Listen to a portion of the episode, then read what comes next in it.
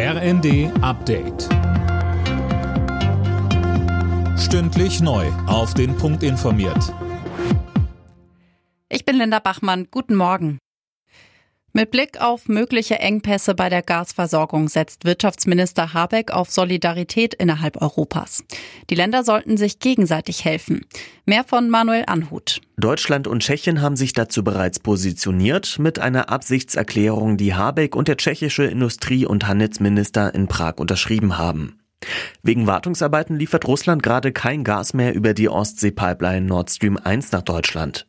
Zehn Tage soll der Lieferstopp dauern, es wird aber befürchtet, dass Moskau den Gashahn dauerhaft zudrehen könnte.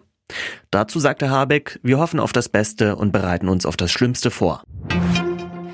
Die Ukraine hat scharf gegen die Entscheidung Kanadas protestiert, eine reparierte Turbine für Nord Stream 1 zu liefern.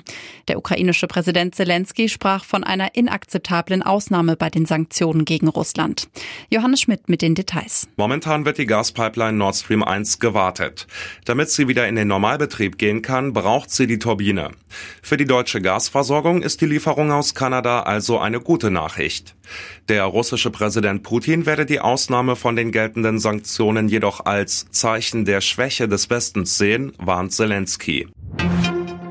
8 Prozent mehr Geld, das will die IG Metall in den anstehenden Tarifverhandlungen für die Metall- und Elektroindustrie fordern. Der Gewerkschaftsvorstand begründet die Forderung unter anderem mit der hohen Inflation. Etwa 3,8 Millionen Beschäftigte arbeiten in Deutschland in der Branche. Bei der Fußball-EM in England steht für die deutschen Frauen heute das zweite Gruppenspiel an.